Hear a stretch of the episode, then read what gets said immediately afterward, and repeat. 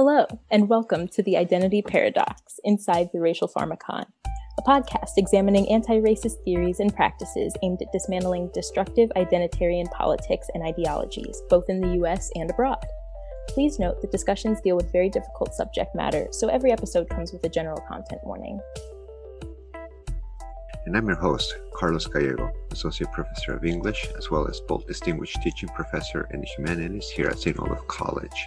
This podcast is part of the programming brought to you by the Bolt Chair Endowment, so special thanks to the Bolt family for making this programming possible. If you enjoyed today's podcast, make sure to subscribe for future episodes. And now, the show.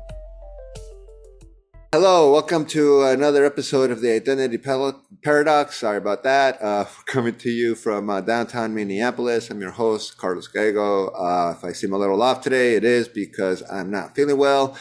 But I am very, very happy to uh, have a special guest with me today who's equally tired, but for different reasons that are much more uh, politically viable than whatever the hell I'm going through right now. So, uh, special guest today is uh, another member from the Revolutionary Blackout Network.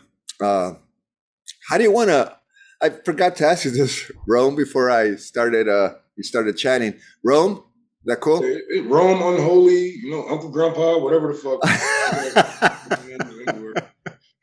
Uncle Grandpa, no, Uncle Drew, no, it's all good. Uh, we'll call, we'll go with Rome. I dig Rome. So, uh, is this uh, unholy Rome uh, on um, on Twitter? If you uh, want to follow him, it's literally at unholy Rome, and the E on Rome is the letter is the number three, correct? Yes. Yeah. So, uh, uh and we'll put that up uh, on the YouTube uh, episode, whatever. Uh, I don't know what we call those things uh, on YouTube or whatever, but we'll put that information up there. But uh, yeah, I wanted to call. Uh, I wanted to invite Rome, uh, and he just got back from uh, from doing a tour. And I'm going to share the screen here for a sec to uh, let people know the kind of work that you've been doing. and if I'm not correct, if I'm not mistaken, rather, and correct me if I'm wrong, Rome, this is what you're dedicated to primarily at the moment, right? The tour for the poor. Oh, yes, yes. Can you speak a little bit about that so that I don't speak on your behalf since it's your program? Oh, yeah. Uh, Tour for the Poor is basically, you know, sniffing out communities that really need the help and whatnot. And, uh, you know, from working class people to homeless people, uh, children, we uh, trying to touch all bases and try to be there for the people. So you basically travel to different cities that you feel are in need of some kind of mutual aid, and you are the one that provides it directly. Yeah, and, and not only that, like uh, we put spotlights on these communities so other people would probably want to join, even if they don't do it on the same level as we do. They would know that this is going on in their backyard in their towns, or uh, not too far away from them. Uh, if I can travel from Detroit to but fuck Egypt to feed your people, you can too. So basically, what you're saying is not only are you doing the direct action as a form of raising awareness to the local communities that they have a problem they may not be aware of in their own backyards. Yes. All right. Excellent. Excellent work. And just to uh, highlight it a bit, you just got back from Detroit yesterday, right? Last night? Yeah, yeah. I'm still in Michigan, but I just left. Uh, I just got done with the tour uh, in Detroit. That that tour was a little longer than what I usually do because it's my home. But uh, and I uh, I was also shooting my uh, documentation. Uh, right, Brian TV. Yeah, yeah, and I do want to get to that a little bit later, but I just want to show some pictures from the uh, Tour for the Poor in Detroit. This is you, right? And the reason why you're uh, dressed all fly is because you were being filmed that day, also, right? oh, yeah. oh. I, I, probably I dress I, I just dressed like that. Fair enough. My bad. Some of us have fashionable uh, choices when we go shopping, and some of us just don't know what the hell we're doing. But uh, dig the style. So that's just one picture. I just want to share a couple of other pictures with people of uh, what you were doing there and uh, the fact that you were distributing uh, basically uh, what a lot of us would consider just basic necessities. I see a lot of these are, you know, diapers. I see a lot of uh, stuff for kids. I, I love her look is like, you know, we shouldn't need this, but we we're here because we do regardless. uh, that is like a, the future activist that's saying like, you know, it, it, shouldn't be Rome doing this. It should be the taxpaying dollars that we put into our government that returns that in some form or other. So, uh, just wanted to uh, upload these um, and also highlight the fact that um, you know, just, uh, sorry, just a couple more pictures. That it was there were a lot of families there that showed up. It seems like, uh, and it, and you did great, provide great turnout. It was probably like a hundred and some people all together. Uh, some people came and went. Uh, all together, it was it was a good turnout. We gave away most of the stuff. Uh, I say I gave away nine thousand something diapers that day.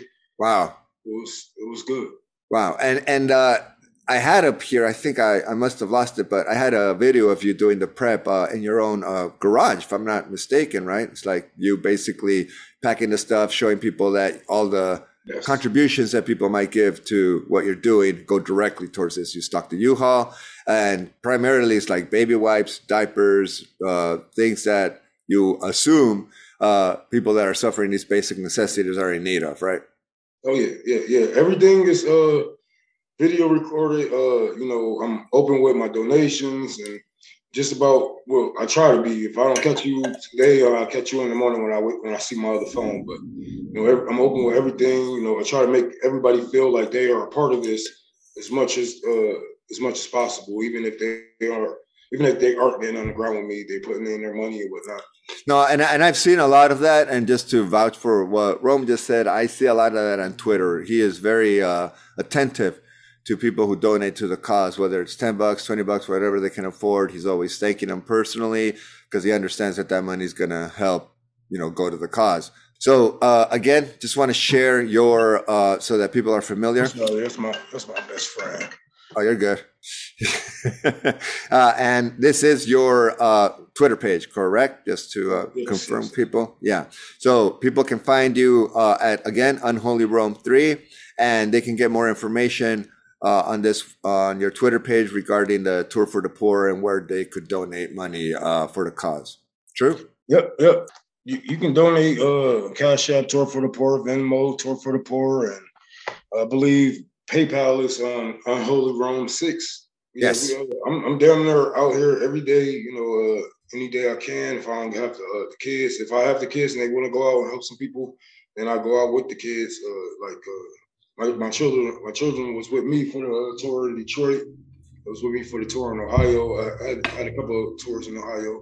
It was with me there. So, you know, if I can make it out there, I'm gonna make it out there. If I if I feel like uh, if I see some people that need help and I feel like it'd be a good time to actually, you know, uh, start a fundraiser or whatnot, I'll do it right then and there. Sometimes I'll do something spontaneous just to see if the people is uh, actually there for the people or not. Like uh, I just did one, I want to say almost two weeks ago when I sent I sent a group of homeless people, uh, you know, on on, on Gratiot. It's one of the main streets in Detroit on the east side, and um, I was just putting a fundraiser out there for that day, for like that hour. I was like, I need about four hundred dollars to do this. Blah blah. We did a piece around, bought some uh, pop, uh, water, napkins, etc., etc. And sat there, and you know, uh, uh and it worked. You know, like uh, people is is is actually there. So I love. No, that's a. That, I'm just I'm laughing because that's amazing. It's, I'm just thinking. I'm sitting here thinking like you're you're like a walking institution that can pop up at any given place at any given time as an individual. You're like a walking institution, and if you see a problem, you don't go tweet about it. You don't take a picture and then call raise awareness about it. You interrupt the problem as it is emerging and try to do something about it in the moment. I mean, because I can sit here and complain all day. I live I live in Detroit, man like I can I can sit here and just complain about everything that's going on from us being uh, underfunded in our education systems to whatever the fuck. And if I don't like it, then like people always told me, even the OG said, if you don't like something, you got to do it yourself. If you, you want the job done uh, right, you got to do it yourself. And I always looked at it like I would never, uh, you know, leave it up to liberals to uh, feed my people because then they're gonna uh, know I'm saying, lead them to these parties or anything like that. Like I don't even push communism as much as uh as much as you would think uh, uh as much as you think I would on the ground, like when I'm when I'm first meeting with people. But it's the second, third time around that I come around is when I really start talking. Ah, I see what you're saying. So so there is a theory informing your practices. You just don't push it or force it on people as soon as you meet them because you don't want to come across you want to you don't want to come across too strongly as trying to like indoctrinate, recruit, convert, or any of that kind of stuff. First, you're to show them what you're about. And then if they start asking questions, I saw someone of your tweets today about talking about some to, to some older folks about your documentary and what you're doing. And it's like, oh, is it one of these like what Biden just tweeted about the shooting in Buffalo? It's like it's a time for us to come together and unify as a as a nation and all this. It's like they just shot up purposefully a supermarket full of black people, just like they shot up the El Paso Walmart full of Mexicans because they're targeting specific bodies, and you want us to somehow unify? Can't you tell there's a problem right now regarding unity? They, they only want us to unify so they can uh, get us closer to the white supremacists that they that the FBI and the CIA have been creating for uh, for generations now. They they have been putting batteries in these mentally ill uh, men backs for generations now, and if they can't uh, have them focused enough to sit in their militaries or armies, they will uh, uh, create another mass shooter or uh, another domestic terrorist. Absolutely, I completely agree with you. I mean, these are manufactured individuals. These are young people that are indoctrinated into specific we, ideology. We all are indoctrinated. We all are indoctrinated and taught the way we're. Even if it is against the government, it all goes hand in hand for the government, and you know they need certain types of balances on, on these plays. So yeah, we all we all are indoctrinated. We all are propagandized in, in certain ways, or still conservative in certain in some ways, even if it isn't in a uh, political sense. Like I'm I'm still conservative with music. I, I can't open up to new music, which can be dangerous in the long run. So fair enough, fair enough. But uh, I would say, and I agree, we're we're all indoctrinated, but for some of us that are we're all indoctrinated into some kind of status quo at least we're supposed to be and i think education is a big part of that. But some of us live a certain kind of lived experience that says like this this doesn't what you're teaching me doesn't match what i'm living in uh, in my home in my neighborhood in my city or the region of my city my you know. And so we start to resist that indoctrination even at a young level and that's how you become like a potential delinquent or detention kind of kid that kind of stuff. Because you're already pushing back right? Breaking the rules yeah. That's right you're already breaking the rules. So I see you in many ways breaking rules by doing the tour for the poor because uh, if I remember correctly, when, I mean, let's be honest, when you were in Boston uh, and you were with Sabby Sabs, uh, shout out to Sabby, RBN member also uh, on the ground, uh, citizen journalist. And uh, she wasn't there, I don't think, on the ground, but you ended up, uh, I think, having dinner with Dr. Jill Stein and Sabby later on that day. But you encountered some problems with some local Boston people and maybe some Boston law enforcement about the fact that you were. What happened there? It was it was just the police that was mad that we was handing out tents and whatnot. But see, what's so crazy is it was like the police at first, the black the black officer was cool. You know, uh, I went across the street to the gas station. I'm trying to buy some gloves, and uh, they only had like a couple of them. They gave it to me, and I said, you know, I'm trying to feed the homeless some pizza and whatnot. So he gave me one or two gloves, and then the cop was like, "Oh, I got a, I got a box back here." Blah blah. He gave me the cop gave me a handful of gloves. So, um, hold on one second.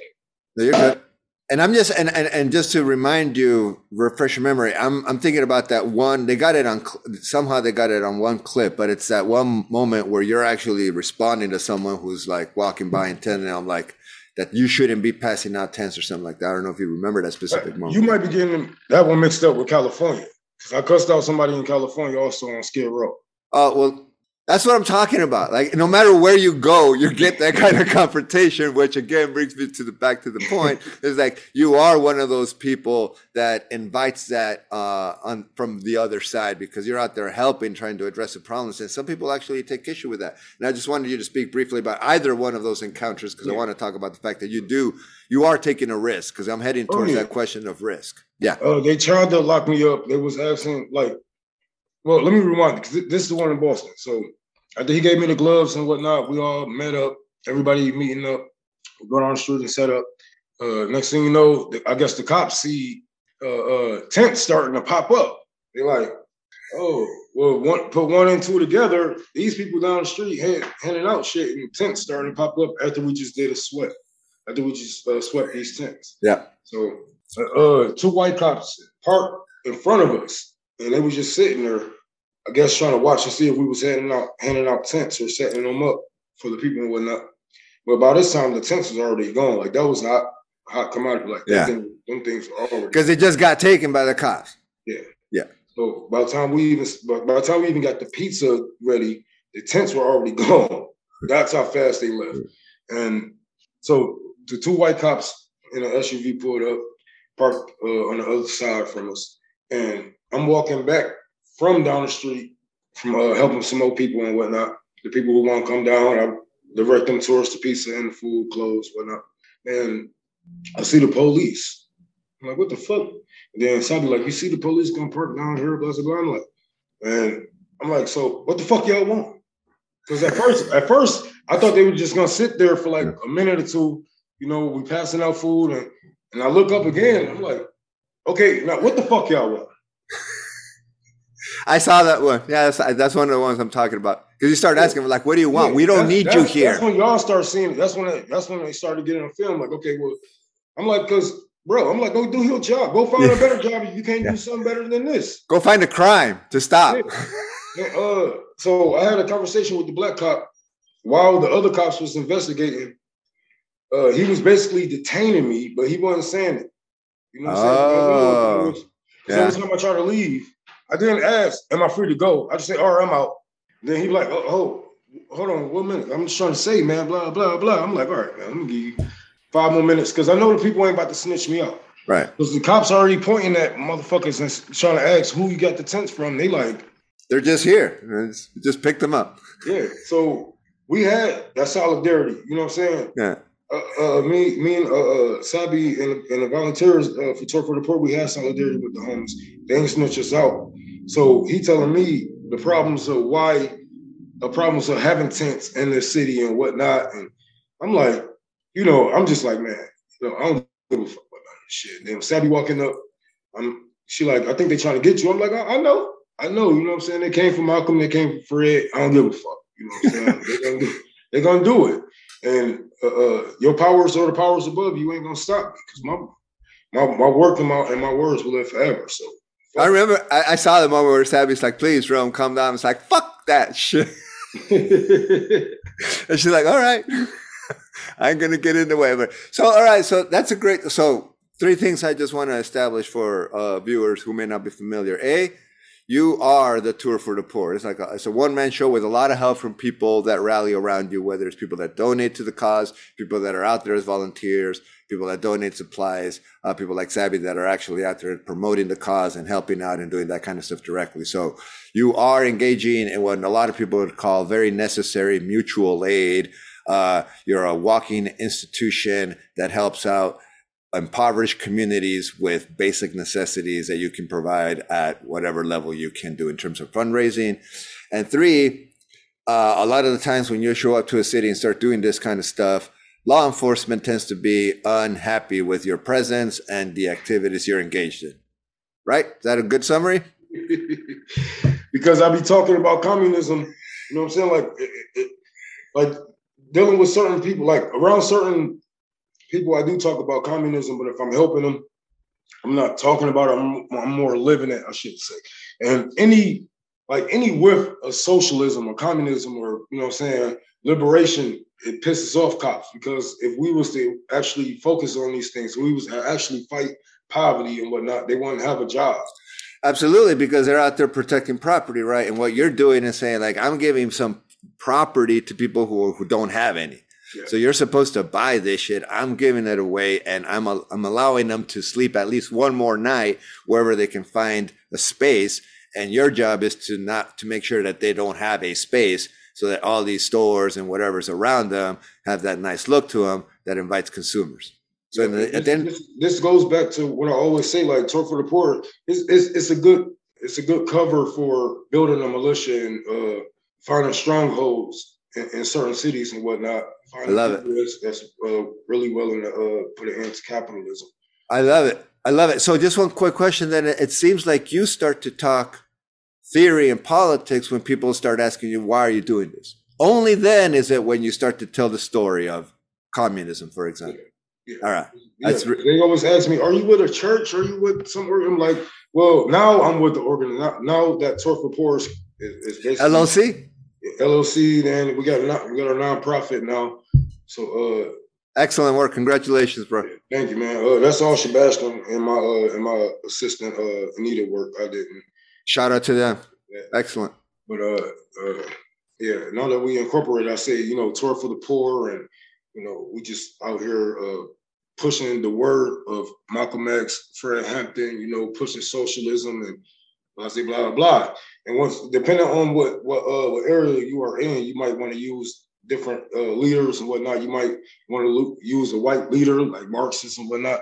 You know, depending on uh, uh, you know their emotional strings or their emotional ties to their communities or whatnot. So you can always uh, always try to throw in a figure that they are familiar with, so they can uh, you know like, hold on, my if Fred Hampton was a socialist, like yeah, like, here you go right here. Yeah. And and what I like about your approach is that, you know, for you, poverty has no color. I mean, yes, some some some bodies are more impoverished than others, but at the end of the day, there is no race that is immune from poverty. Uh, I, I need an army, and I'm not going to build an army with just like if I was to build an army with just black people, then that'll be me putting black people on the front lines. Yeah.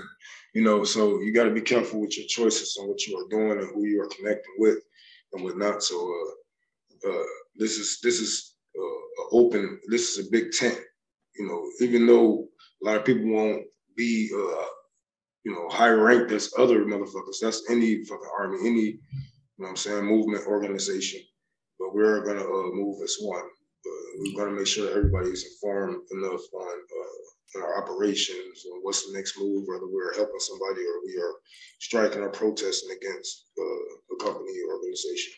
All right, so excellent segue because uh, I, I, like I like the philosophy you have around it. It's it seems very horizontal in terms of leadership, decision making, stuff like that. But there is no doubt that you know you're one of the central figures, and they're going to put a face on the poster it'll more than likely be yours for the time being. You never know; you might get uh, usurped by one of your uh, one of your homies. But I just want to highlight this uh, this quote that's on your uh, Twitter account because I wanted to. I really want to examine this and talk about this.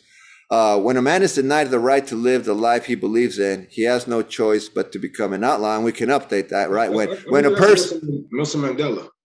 Sir. And we can just update the, the gender part, right? A person, because the man, woman doesn't matter. When a human being is denied the right to live the life they believe in, they have no choice but to become an outlaw. So you see your work in many ways as being as as existing outside of the state, correct?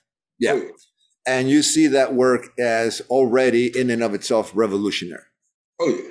And like anything that the government has been fighting against, like we can we we don't need a history teacher to uh, tell us these things that we have been bombing and uh, raping uh, communist and socialist uh, countries and whatnot, or bullying them uh, with our nukes.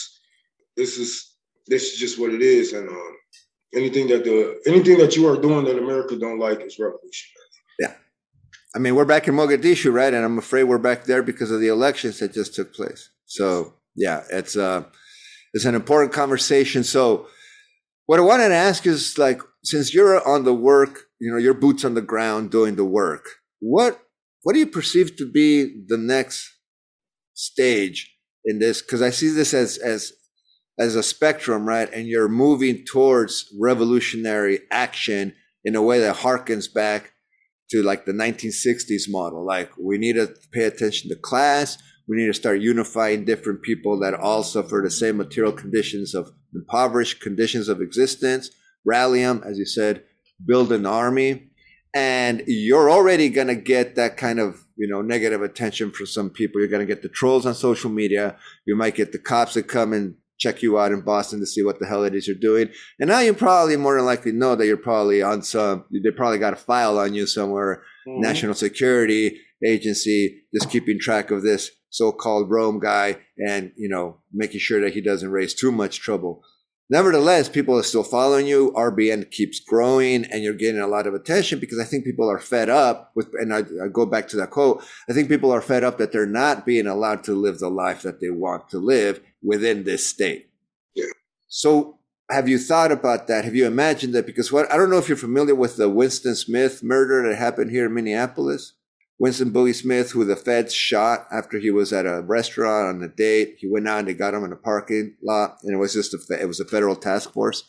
Uh, and uh, you know, one of the last videos he uploaded was regarding the George Floyd protest, and he was just saying like, you know, it's time to it's time to it's time to elevate this. You know, it's time to escalate this because y'all keep showing up at these protests saying, you know, hands up, don't shoot, yeah. and it's like that's not gonna that's not gonna recruit other people that have are already committed to working outside the state, and those people are called criminals, right? I mean, if you were you if if you engage in something, you know, during Jim Crow uh, era, if you engage in something like an interracial marriage, you were by definition a criminal. So being a criminal is something that the state has a disdain for. But a criminal can also be an ethical position, which is why, you know, culture throughout the ages in all parts of the world and every given point in history has always had that heroic criminal a la Robin Hood who takes from the rich and gives for the poor, or Jesus. And you're an atheist, I'm an atheist, ex recovering Catholic nevertheless, they they go after you, right? They they make an example out of you, and these are people again that are working outside the state. So, do you see something like Tour for the Poor, as you're saying, just as, as basically dropping those seeds in these cities, in these communities about what re, rebranding, if you will, what it means to be socialist, communist, or even thinking outside of the capitalist system? I mean, yeah, um, Tour for the Poor is basically going to get turned into, not going to get turned into. Um, it's going to be the care party is gonna is is tour for the poor is gonna get dropped into the care party. I'm funny. I'm, I'm making a party right now. Communists accelerating revolution and emancipation. Oh, so uh, can you? This is my this is my whole goal. You want to elaborate a little bit on that? I'm very interested. First time I've heard about it. Oh, oh yeah. Uh, I'm I'm actually doing. Let me text my mom and tell her I'm on the show. Yeah, no problem. No problem. That sounds really exciting, man third party that is being started by people who have been promoting a third party for a while. and it's not it's not really a third party. It's just going to be called a party, so we won't really. Gotcha. You know, we won't get into too much trouble if we yeah. want to uh, have people uh, with guns. You know, we was funding uh, people, uh, militias and stuff like that because you know Democrats, Republicans, they do the same thing under. Yeah uh, their party. So security forces, you know, yeah, provide it will, security. It will, it will, be legal for us to actually move like an actual uh, army and whatnot. But the care party will allow people to run locally, but you won't be able to run for president. You won't be able to run for senate, anything like that. But we, we will keep things locally and try to uh, push you as much as we can. But as far as right now, uh, uh we, we are focusing boots on the ground. We are trying to get reconnected with our communities. We can't promise them anything, you know, uh, uh in this system. We have to work from outside the system. So even if uh, we were uh, full blown communist and somehow got a seat in the Senate, somehow got a seat in the House, you still have to work within those lines of, uh, of uh, corporate fascism. So right. we can't uh, just like always always tell people we can't send our best swimmers out there in a in a swamp with a with man eating alligators and, and crocodiles. That doesn't. so what we are going to do is feel, is form community based parties, tenant uh, uh, unions, and unions under this party. That way we have actual uh, power from uh, city to city uh, throughout this country.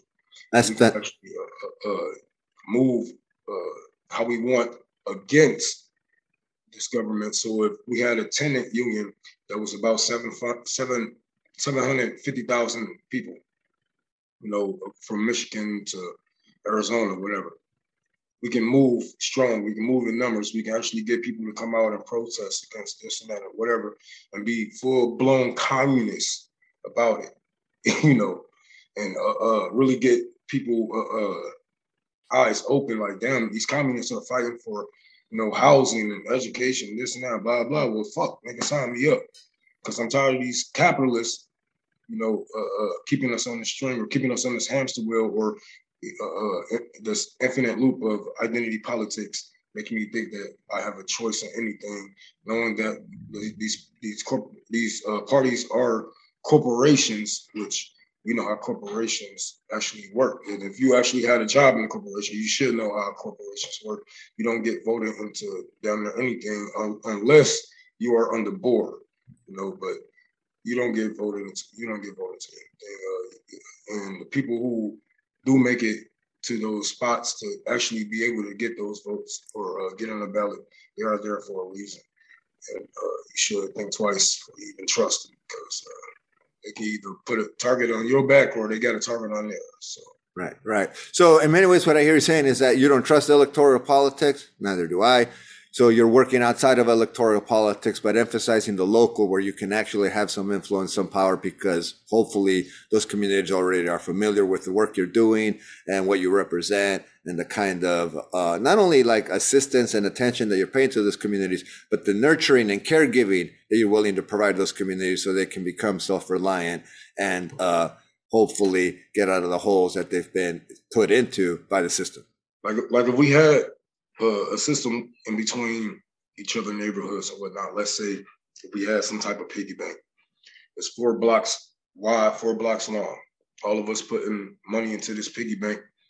We can call them duels.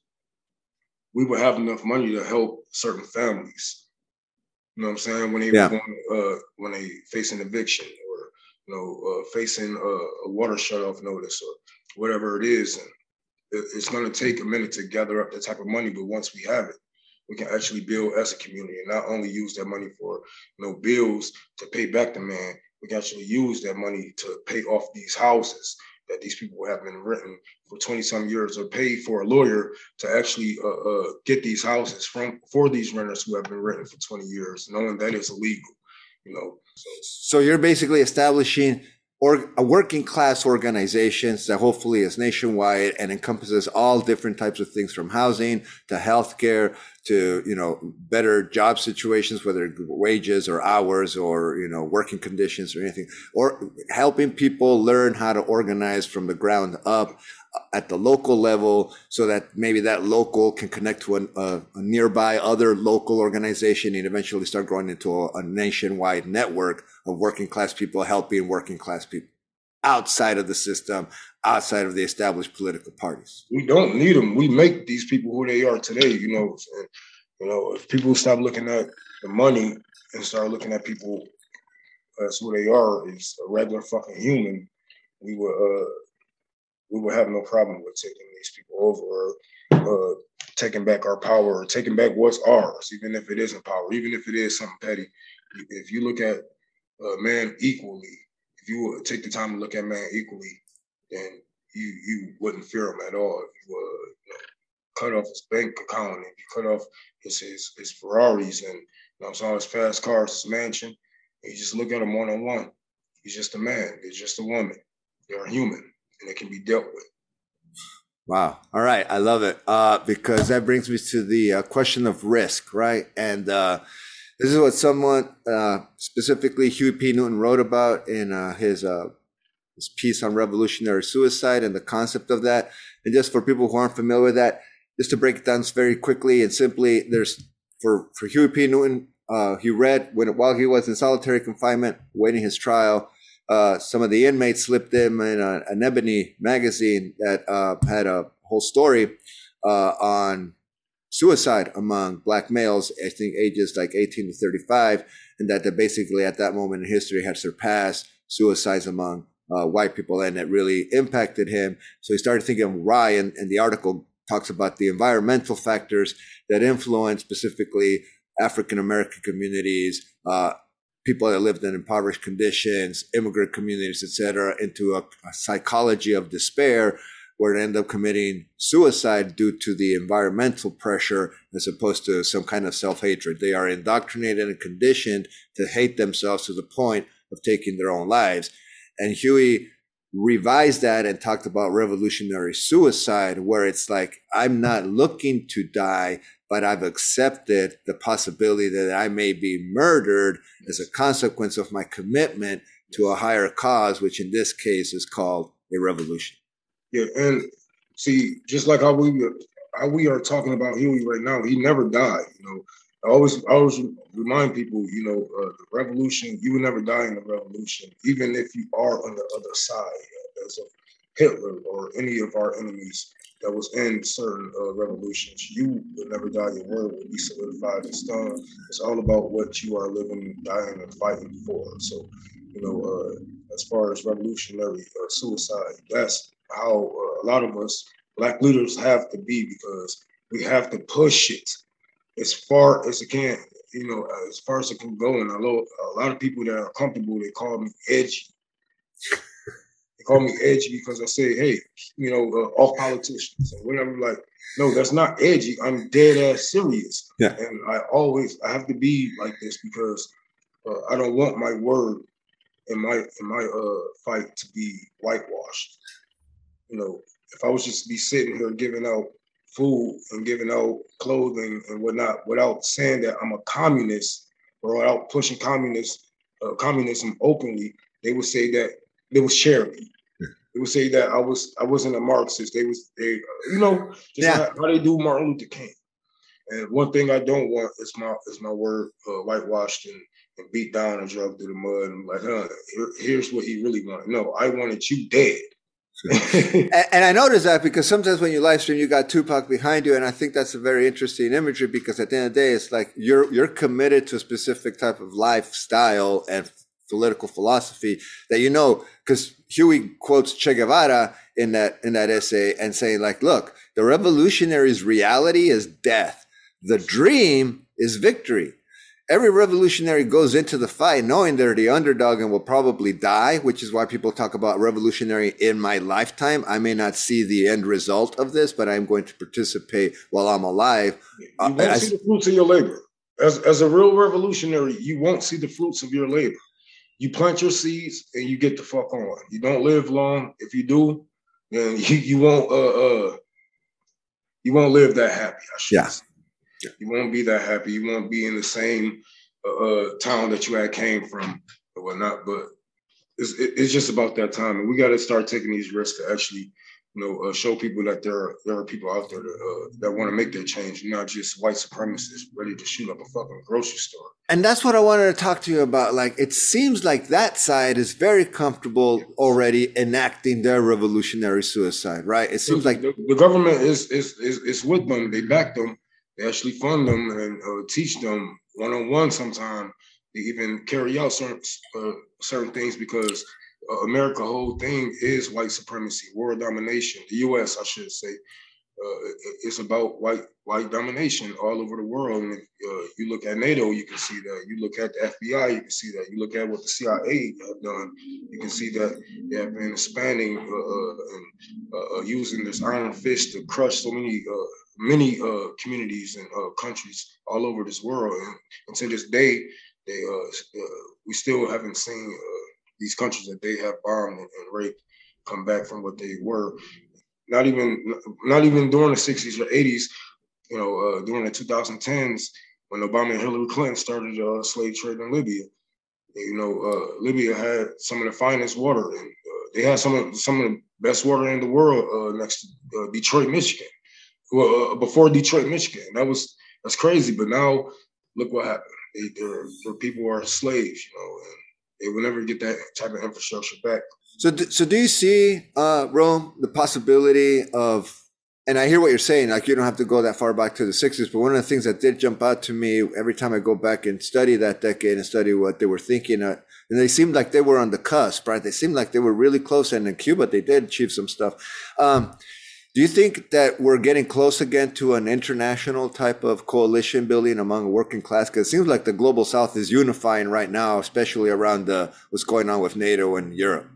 I mean, yes, if we was if we can use our propaganda in the right way, uh, as far as us using our our, our networks, from yours to RBNs to whoever's, uh, we have to make sure that we connect our people. We have to make sure uh, we tell our people to get on the ground. And when they meet, when they get on the ground, we have to pe- have people there to meet them halfway. You know, so we all have to use uh, our parts.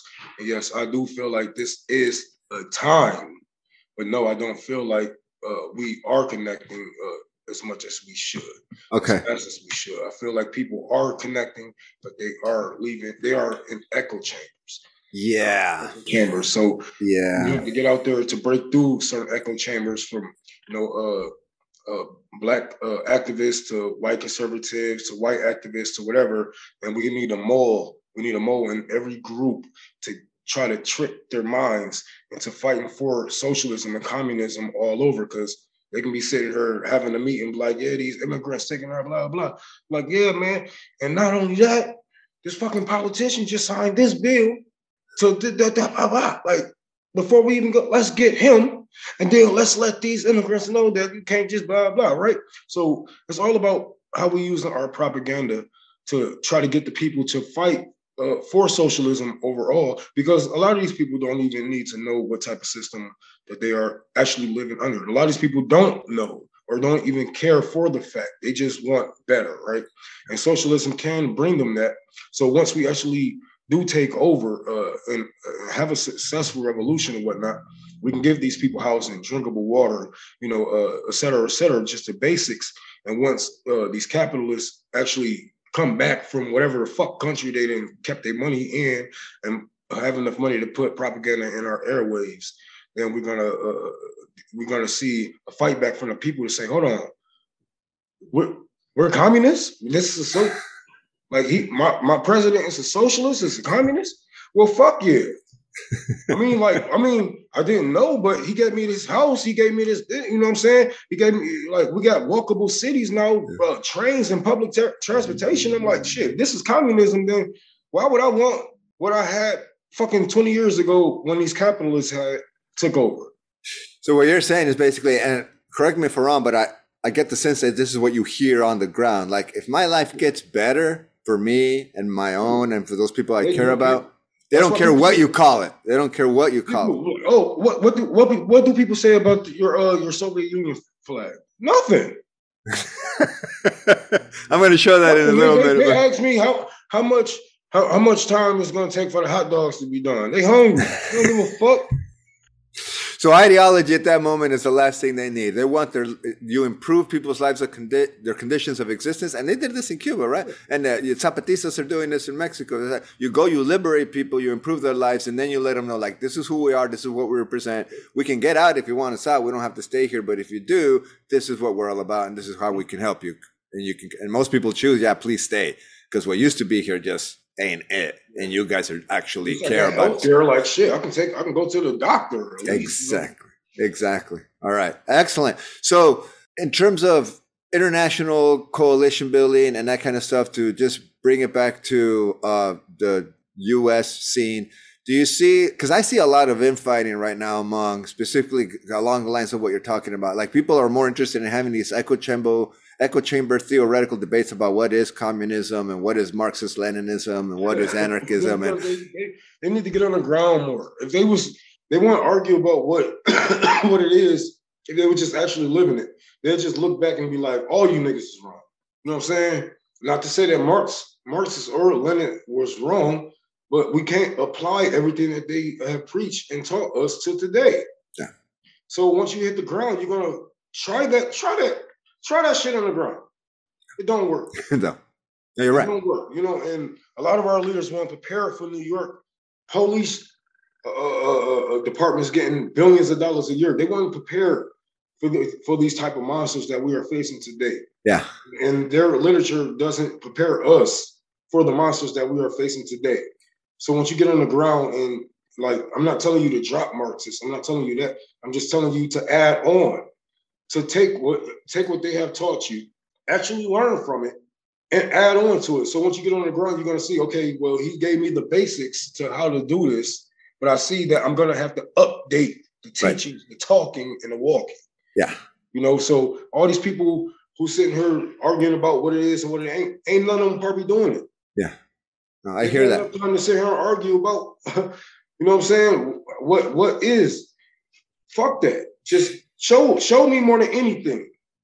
So a good way to rephrase this is that if you want to talk about the theory and the science behind what it is we're doing, the laboratory's on the fucking streets. Go to the laboratory, do your experiments, and see what you want to call it after that.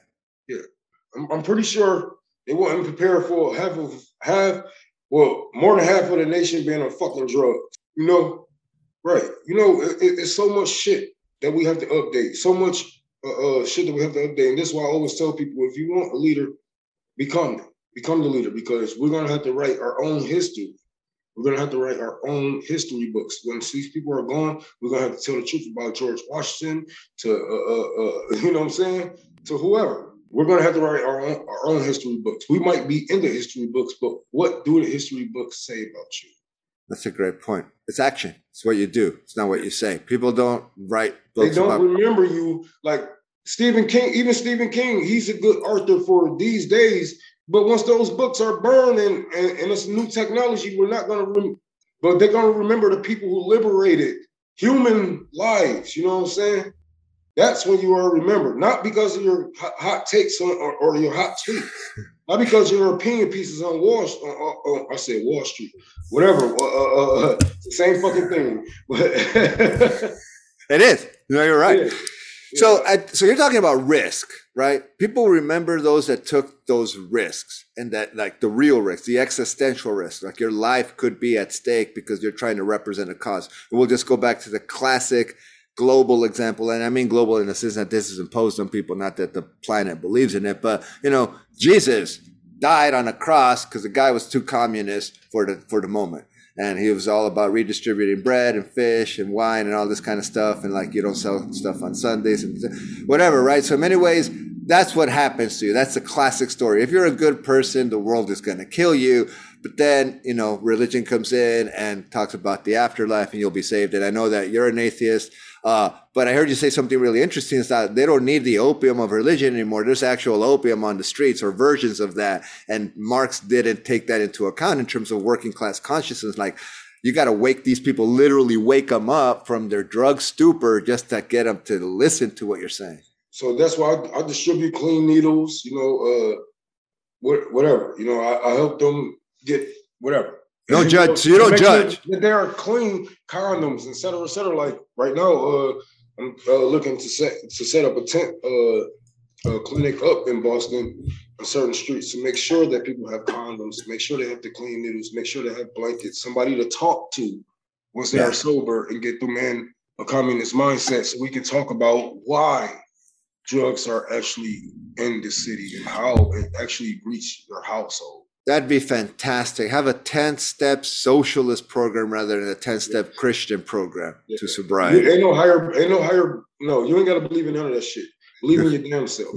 People have been praying for centuries and things still don't change. So I've been, uh, on, I've been on drugs and you can't tell me that. And I was an atheist when I was on drugs. I was an atheist when I got off of drugs. So you can't tell me that, you know, I have to believe in some higher being to let it go. No, you have to let go of the higher belief of the socialism is going to save you. You got to give up that that that belief of trickle down economics and uh, uh, all, and all this bullshit. Just give it up and realize that your whole life is a fucking lie. And once you realize that, all these drugs become you see the reality in them. You know what I'm saying? You, they start to disgust you. You know what I'm saying? From the uh, crack that they have been putting in our uh, yep. in our neighborhoods. Yep. So the lean, the pills, and there is the reason why it is so popular in Black communities. They are pushing it in our communities. If they didn't want it in our airline on our airlines, it wouldn't be on our airlines. Just like they don't have my black ass on Fox News or MSNBC talking about communism.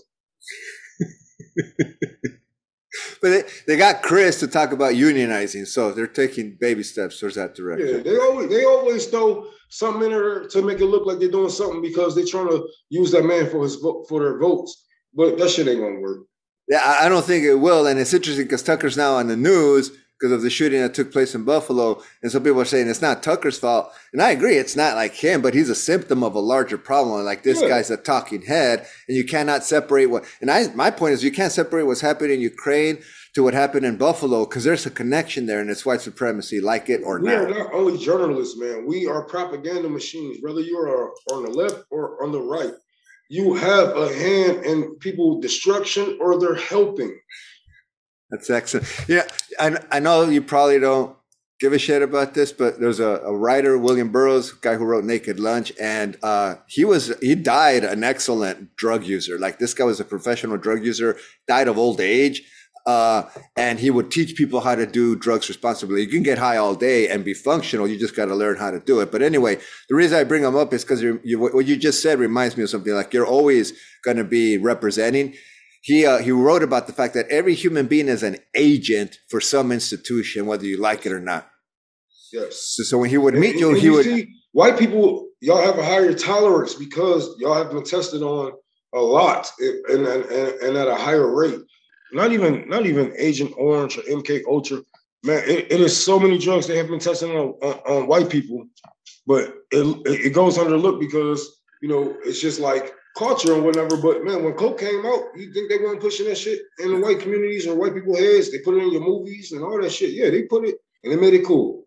Oh yeah, it was a high class. It was a Wall Street drug. It was the and Bernie Madoff used to send people off with ten grand. It's like, hey, we're going to be up all night. Go get go get us some cocaine so we can stay up. I mean, he admitted they, to that. They push they push drugs on each each and every last one of us because drugs is one of the ways that you can is one of the ways that you can open up people's minds and get them uh, uh, either out of out of control or in control. And uh, a lot of heroin, LSD, crystal meth, et cetera, et cetera. If you can use this right, you can really get people to actually sell their bodies.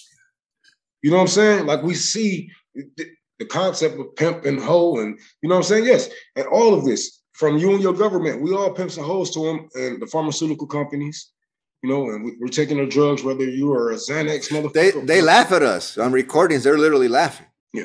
yeah. Yeah. Okay. Okay. So uh, you've talked about you know different types of criminality. You have like the legitimate criminality of Wall Street, and they can get away with what I mean. They literally can do cocaine in restaurants. No one's going to call the cops yeah. on them, right? Whereas anyone on the street that even passing out tents on the street to people that need some kind of shelter, you're suddenly a criminal, immediately criminalized, right? So I want to raise the, I'm going to come back to the concept, uh, and we could, you know, wrap our conversation up around the idea of, do you see on the streets? Because I remember after uh, Rodney King in 91, the Crips and the Bloods established a truce in LA saying like, we're not going to be doing our gang shit for a while. We're going to put that on timeout because we got a common enemy right now due to the fact of what we saw in that videotape.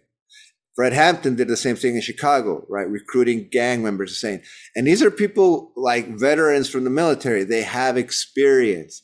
They can teach other people how to use certain tools, how, how to put together a toolkit, how to survive situations and navigate a, a space so that you can enter and exit without being, uh, shall we say, without calling attention to yourself how to use things that go boom, stuff like that. You know what I'm saying? So, um, firecrackers, whatever. And people weaponize this stuff. Like one of the ways in Latin America, for example, I won't name the country, but in Latin America, one of the ways they keep the cops away from raids at night is they literally will come out of the projects and randomly just shoot at the sky. So it sounds like a mass shooting and the cops just like, oh, we don't, we don't want to go there. And they're not shooting anything. They're just raising noise, kind of like you're never welcomed in this neighborhood. Yeah. So they do it every night, right? We kind of do that too, you know.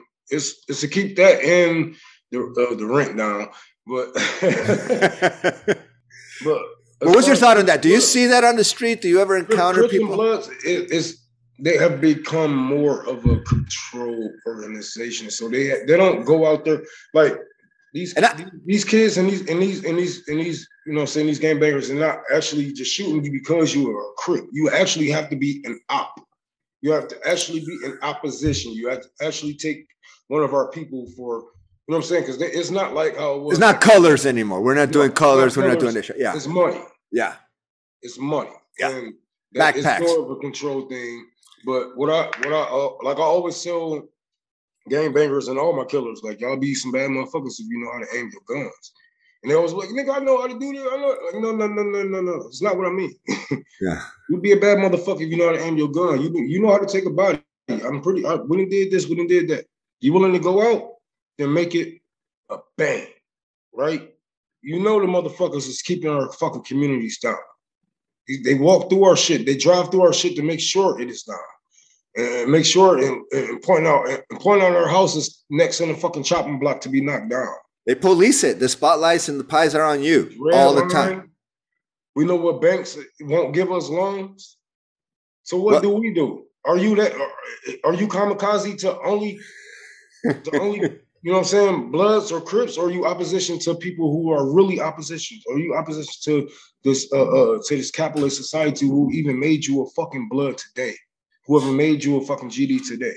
What do you what do you hear back in those conversations, in those moments? What's oh, what's the be ready to go? Like they don't motherfuckers be ready to go. They they feel me. They feel really. Me. I came up. I, I came up. Came making my damn self. I, have been GD damn near my whole life, but you know. That's just the city life, you know. And no, I hear you. I mean, at the border, you can't. You're born into that shit. You can't get away from it. You're looking yeah. at, you know, you people. Jump in, it's, it's, it's damn near forever. So even though I'm a communist, I don't uh, uh, downplay GDs or I don't say that, you know I'm saying, I'm an ex GD and shit like that. You know, no, it's it's sevenfold till the war blow, and that's just how it is. But you know, I, I get to connect with people who are in those uh, uh are on different lines uh, and different gangs and try to pull them under the umbrella of communism that you can still be a GD under communism. You can still be a blood under communism. You can still be a Crip under communism. We are actually socializing together, like whether you know it or not. You all are doing socialist things. You are connecting with your people. You're keeping your block safe. You're shooting who needs to be shot. You're feeding who needs to be fed. We are doing things uh, like a community. Like you know, we are socializing with each other. And even if it is, even if it isn't the best way, right, it right. is some form of socialism. It's organized. There's an organization at work. Yes. And you can, and what you're saying is that you could just tweak that, you can reconfigure that and make it shit. so. I'd be like, dude, don't like, bro. We got bigger ops to take care of, bro. Don't don't, don't you hate the fucking governor? Like, come on, bro. Like, you will go down for killing the nigga around the corner, but you ain't gonna go down for killing it. Come on.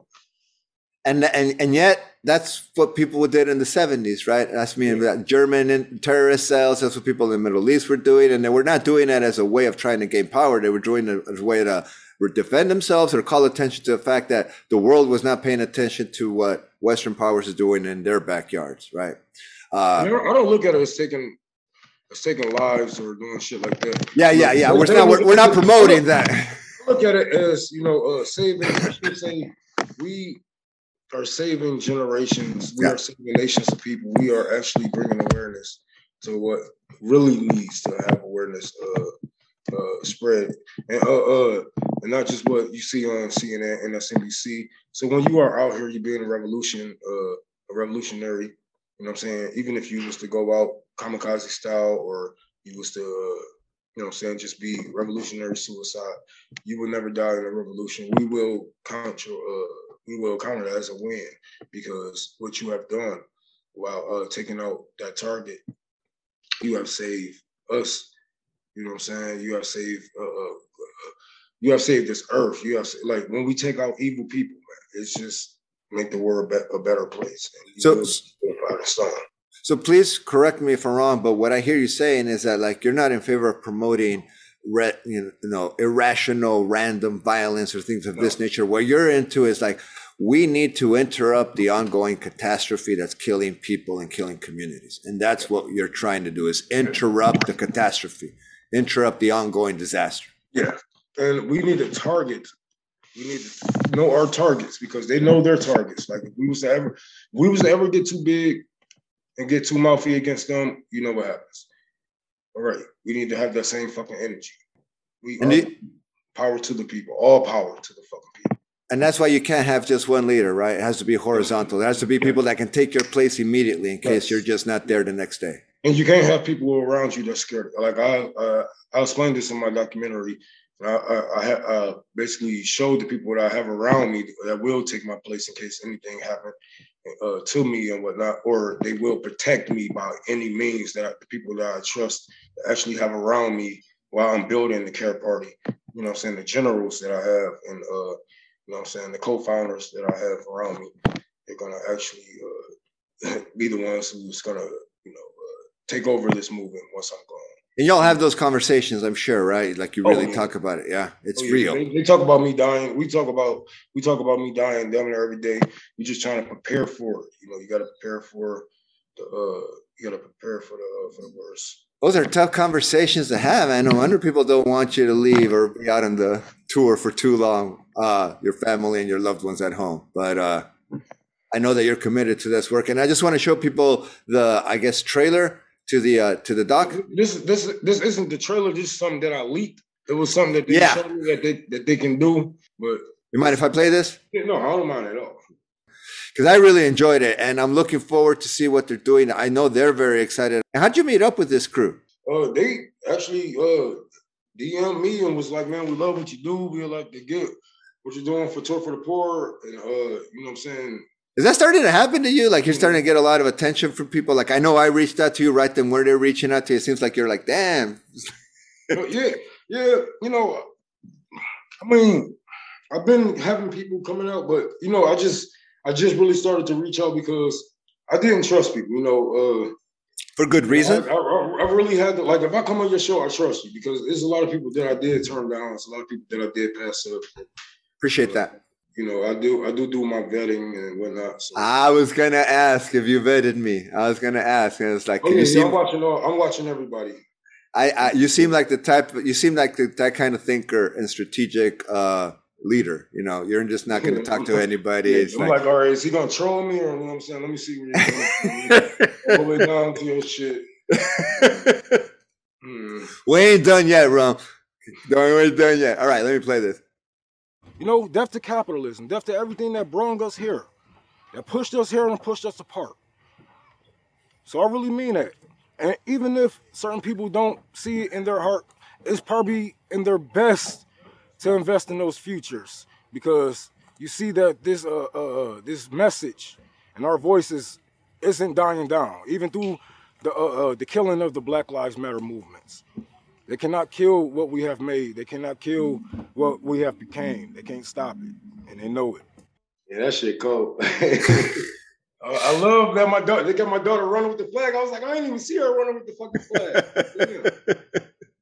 so tell, just tell us a little bit about what it's going to be about. It's just going to be about tour for the poor, about you specifically, about. No, it's, it's going to be about basically what we are doing over overall. You know, tour for the poor, the care party. You know, uh, it's uh-huh. going to have a lot of action. Uh, we actually did our first, my first cut for uh, commies cuts I'm starting a, a, lawn service that's going to be cutting people grass for free. You know, trying to get the community uh, back beautiful, keep it beautiful. You know, without having a city come out. You know, have them giving them right, not gentrif- gentrification. Yeah, yeah.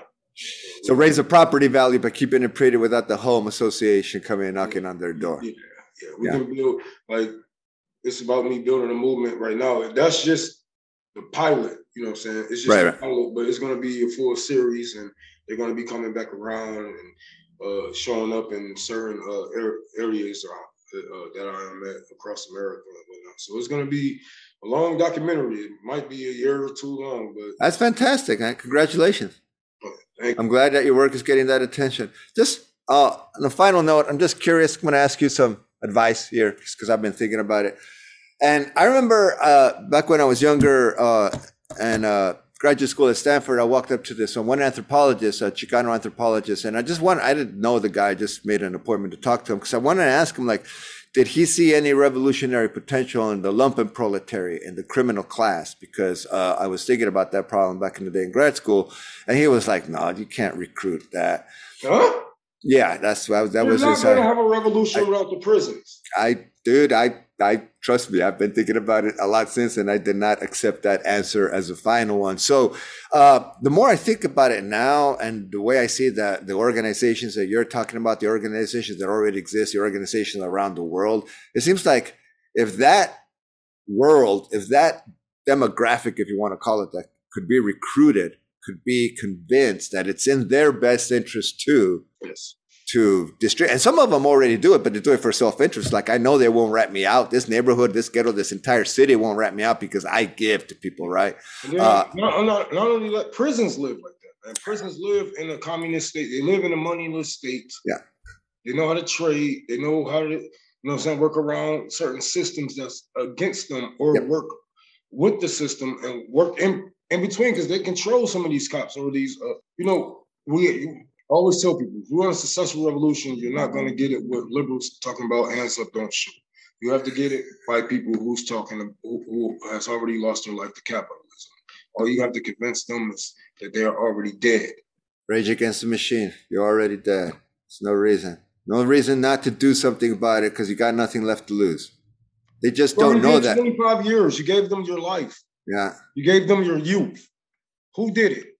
If I can give you if I can give you the the, uh, the power to do something about it, what would you do? And they literally profit off of those 25 years. Not only did they take them away from you, they made money off of every yeah. year, every day, every hour yeah. you were there. Yeah.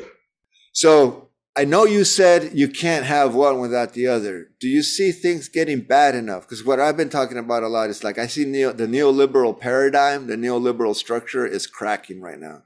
It is showing its weaknesses. It's trying to double down. Biden's on his way to Buffalo, I think, literally to honor a dead police officer, not to honor the entire black community, to honor the one police officer who was retired and got shot. This this is what happened with, uh, with fascism. This is what happens when liberals usher in fascism. You know what I'm saying? This is what they wanted overall, but they just been toying with it. You know what I'm saying? They've been toying with it. So this is what this is what they get and they're just trying to make it seem like, oh, this this isn't what we wanted. But yes, they have let in Hitler and they have let in Jim Crow Joe. And they would do it again, and they would do it again, and they would do it again. They would act like they don't know any better because this is the Fox that Malcolm X was preaching about. You know, uh, people acting like they don't know, but they know that they will uh, attack you once your back is turned, and once your organizations have this uh, uh, have these liberals uh, infiltrating it, you will never get, get, rid of that scent because you know the fox will leave a hell of a scent. If you ever met a fox, you know their piss isn't anything to be uh, playing around with. But that's the same. That's the same scent that these liberals will leave. Yeah, the the wolf you know because it's a, it looks like a wolf, but the fox is sneaky, right? The hot. I, I like to say it's like a conservative will confront you, but a liberal will hug you and then stab you in the back while they're hugging you. You're like, oh man. A conservative won't even shit. I've been on the ground. A conservative would flip to communism. a liberal will fight against you. That's interesting. Because the conservative is more interested about like material conditions of existence. If you can get them past that's, the that's culture war bullshit, leave me start... alone. Yeah. Get like, I don't want to pay all these taxes for this bullshit. I want house, I want housing, I want health care, I want my land. Leave me alone. All right, well, we can talk. Because guess what? I don't want to live in your fucking neighborhood, bro. I like the fucking city. You know what I'm saying? I don't want to live out there with a whole bunch of. You can have it. You can have it. You can have the farm and all that shit. You know what I'm saying? I have my little community garden, but you can have that big ass farm and shit. You can have the ritual areas, bro. We don't give a fuck about that. Let's talk about intersexuality, bro. Let's talk about what we need as a class. Let's talk about what we really need because I always say, even though you are a white man, you don't need what the same things that the white man in, Arizona need. The, the, man in Arizona don't need the same things that the white man in Alabama need, right? Yep. Not even rights or whatever the fuck, right? All right, then. So let's let's really talk. Yeah.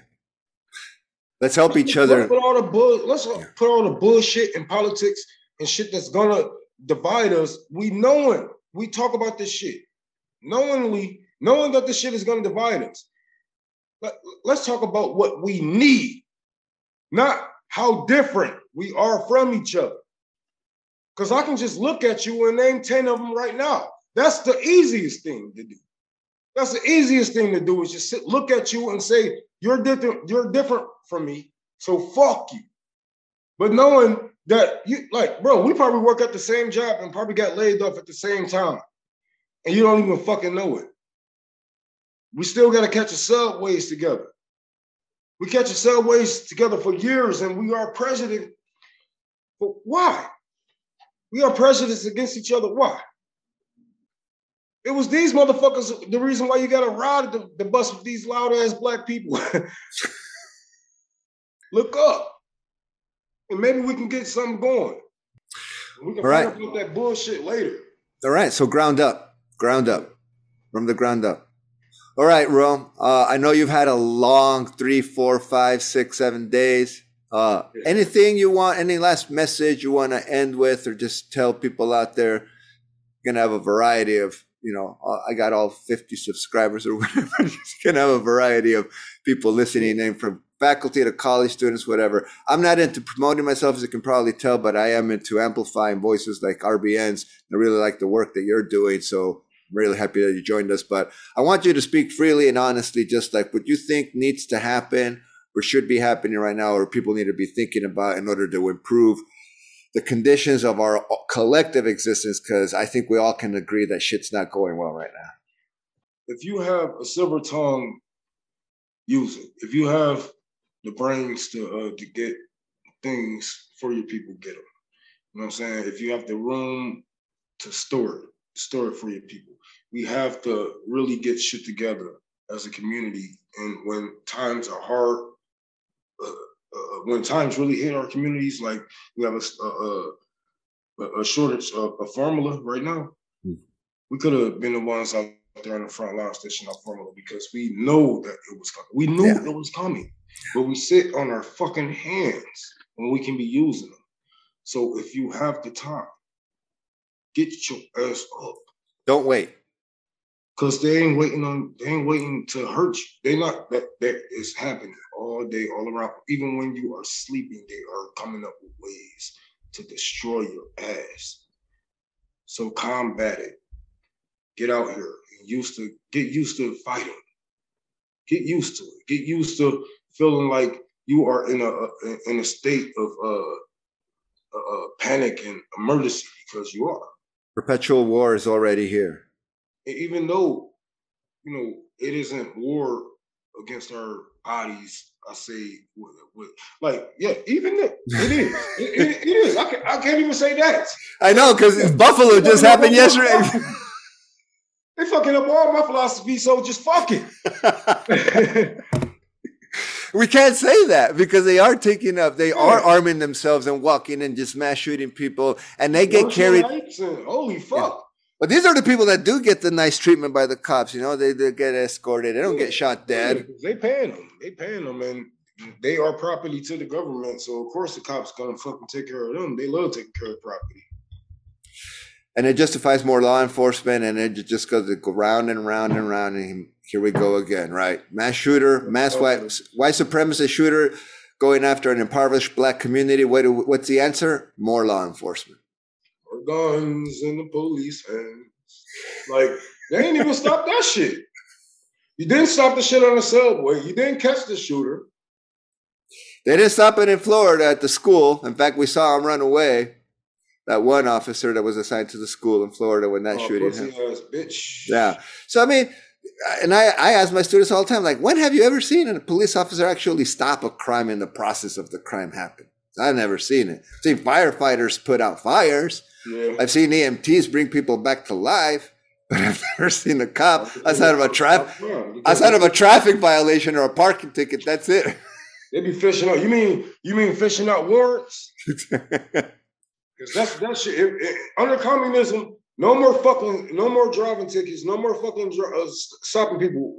And if we got enough uh, technology to catch you on a camera, if you're doing something that wild, bitch, we're gonna just see you when we see you. Ain't no and, reason to have officers out there beating your ass. If you ain't harmed nobody, if you ain't killed nobody, ain't no reason to fucking harm or kill you. Or, or risk officer out there with a fucking gun. Shooting at someone that just stole baby formula. So not innocent civilians get caught in the crossfire because someone stole some basic necessities for their children. Our police officers gonna be uh, going at the billionaires. I don't know. I don't know. we're gonna really, we're gonna our police really gonna take care of our community it's it, I think I think we are getting to the point where, uh, based on what's happening around the country, that certain communities have to start organizing and protecting themselves and protecting their neighborhoods because it's getting to that point now. And to now, and I'm just trying to uh, wake people up, but we we get into that now. Yeah. And I don't think it makes you and I the radicals. I don't think it makes us the violent people. We're just responding to what's already happening. conservative that's conservative, if anything. Uh, these these thoughts and, and, and, you know what I'm saying ideas have been around for generations now. It's conservative if you think about the definition of it. I think you're right. I mean, Malcolm X was saying what 50 years ago, and self-defense is a sign of intelligence in nature. Any animal with intelligence will defend itself. So even the weak one, even the mutt, will fucking snap back at you if you kick it too many times. Even a possum will pretend to be dead, so you just leave it alone. Yeah. so I agree with you. Uh, I'm happy to meet other people that think along these lines. I'm happy to meet people that are interested in the concept of risk and what that takes. It's not just level of engagement in terms of talking, which is what I'm doing right here, right now, but uh, I try to do my own things, boots in the ground. And it's stuff at the end of the day that some stuff you talk about and some, some stuff you don't, as you know. I, I feel like everybody's equal in, in this footing because we all have a, a, a, job in the revolution. Some people's job isn't the front line. Some people's job is to be a teacher and whatnot. But they're gonna need people to actually.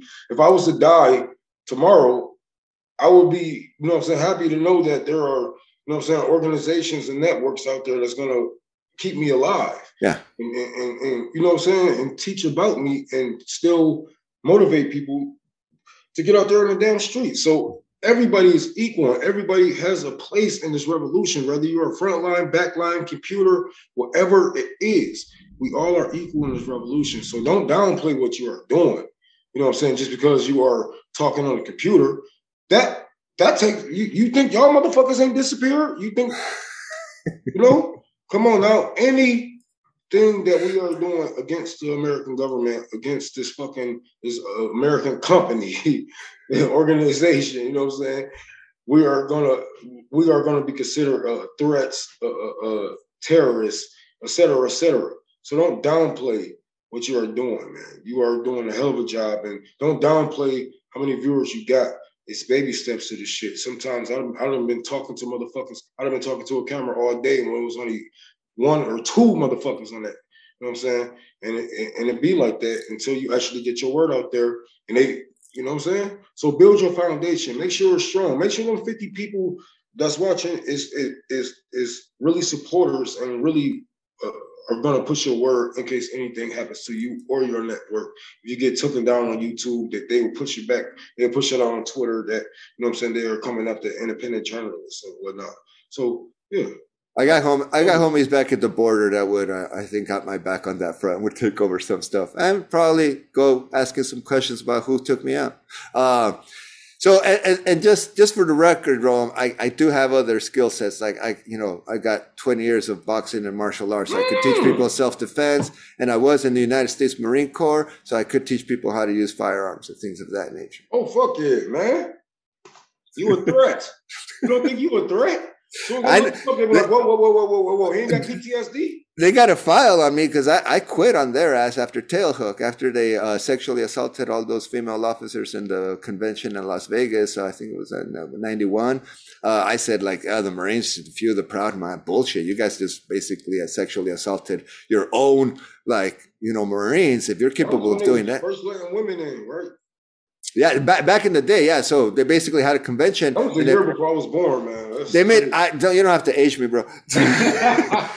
they made them. They made them walk the line, Rome. So the, they got drunk and they said like, okay, all the women have to walk the line. So the guys lined up and they're basically like blood in, blood out. The women had to walk in the middle, and the guys were groping and ripping off. And so this ended up on the cover of Time magazine and the whole military had to take a day off for you know sexual assault training and you know basically how to treat women as human beings type of thing and after that you know uh, gulf war was over and all that because i didn't uh, uh, uh, how, how can you teach a a grown man in the military that's already fucking disciplined how to treat a woman that's how he like. No, it's too late, bro. You want to know what I said when they were done? Because everybody just wanted to get the hell out. Because everybody knew it was just bullshit propaganda. Like we're just here to do this. And so, being the pain in the ass that I am, as everybody was like, uh, the commanding officer steps up on the stage and says, like, "All right, that's the end. Are there any questions? Whatever." And of course, everybody's like, "Fuck this," and I'm like, you know, I got one. And so he's like, "Yes, Marine." And it's like, why are we as enlisted being, you know, basically forced to watch these training videos about, you know, treating women as human beings and equals when it was officers who committed those crimes. It was officers who did the assault. You're the leaders, you're the leadership, but yet we're being compelled.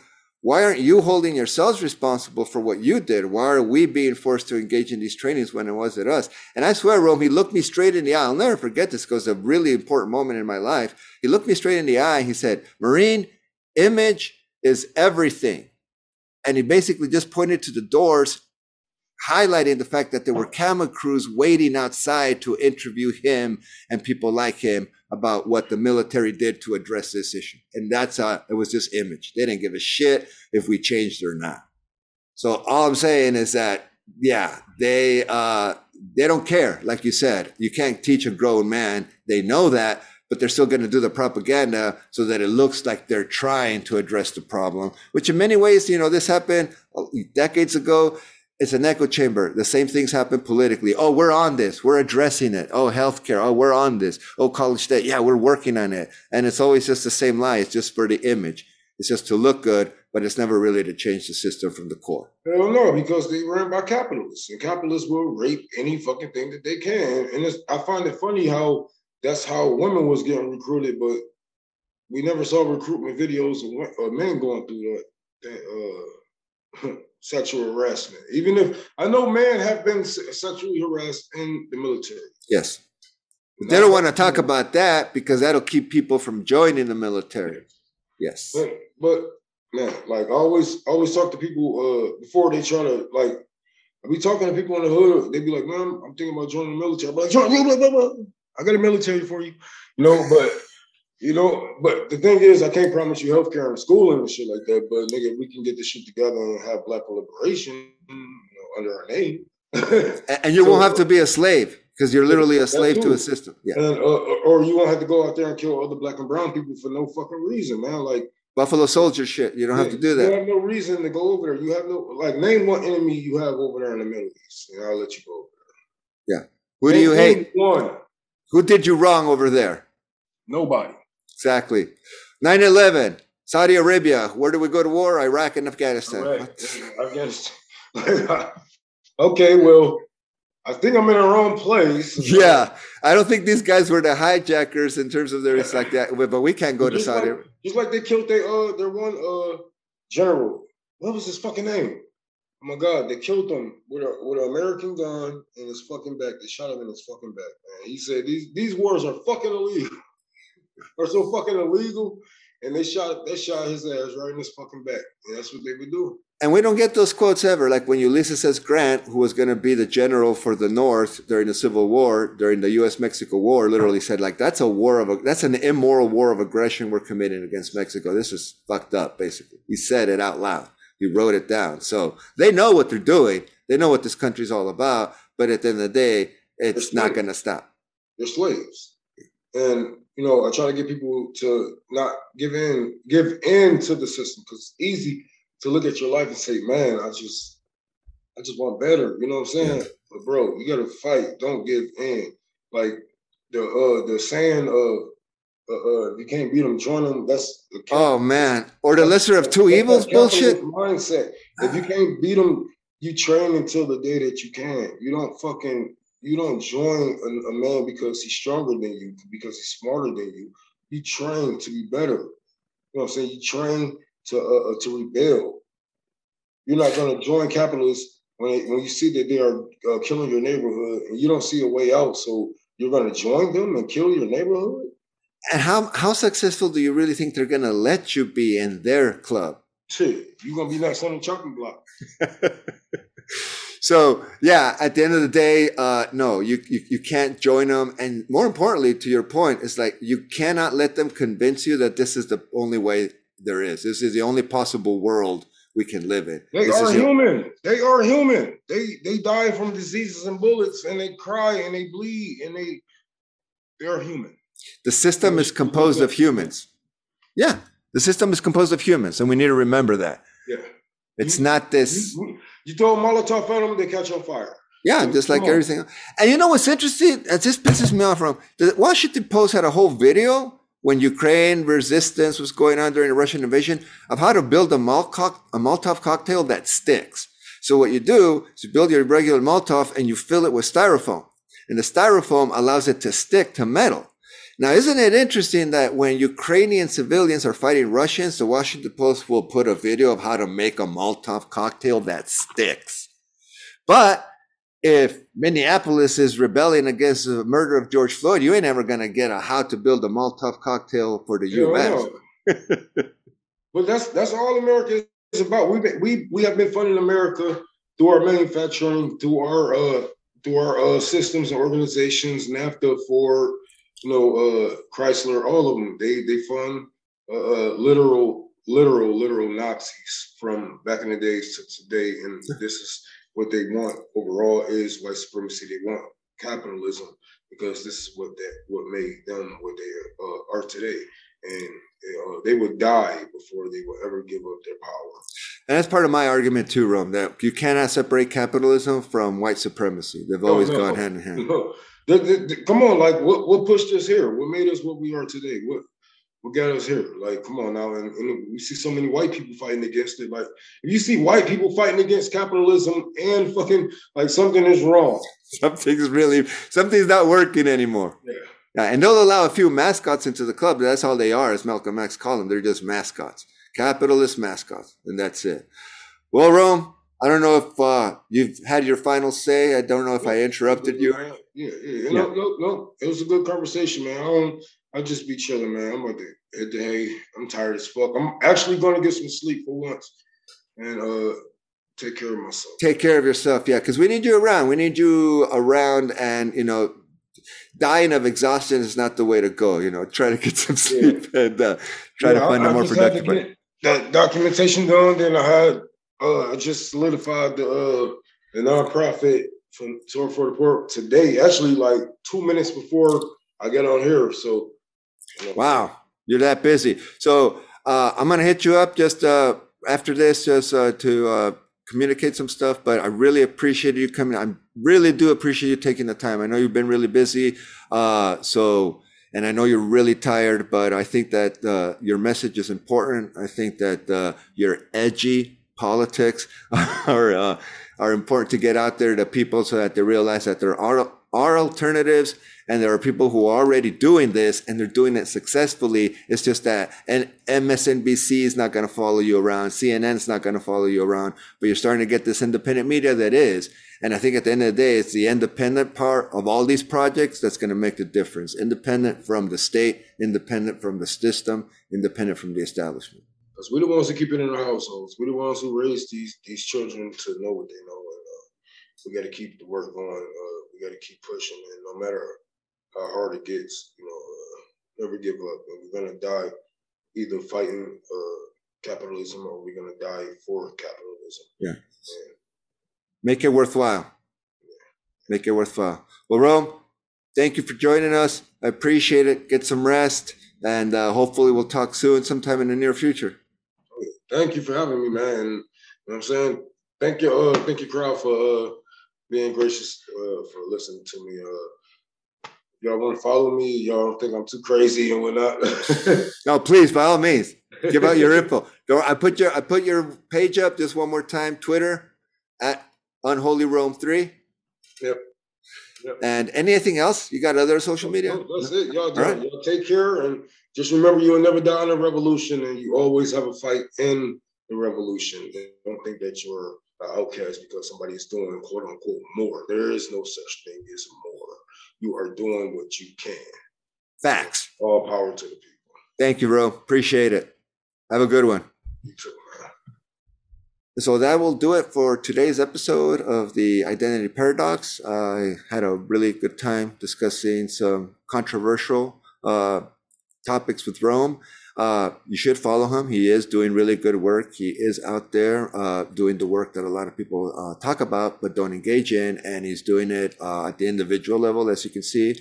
And uh, you can check out uh, the receipts, as they say, or the documentation of his efforts and his tour for the poor, soon to be org, hopefully, in the near future. So please check him out on Twitter. And he has various tweets where you can find information on how to contribute and or participate in the tour for the poor uh, cause that uh, Rome has started and continues to grow. So thanks for thanks to Rome for joining us. thank you. as always, stay frosty, watch your six, y hasta luego.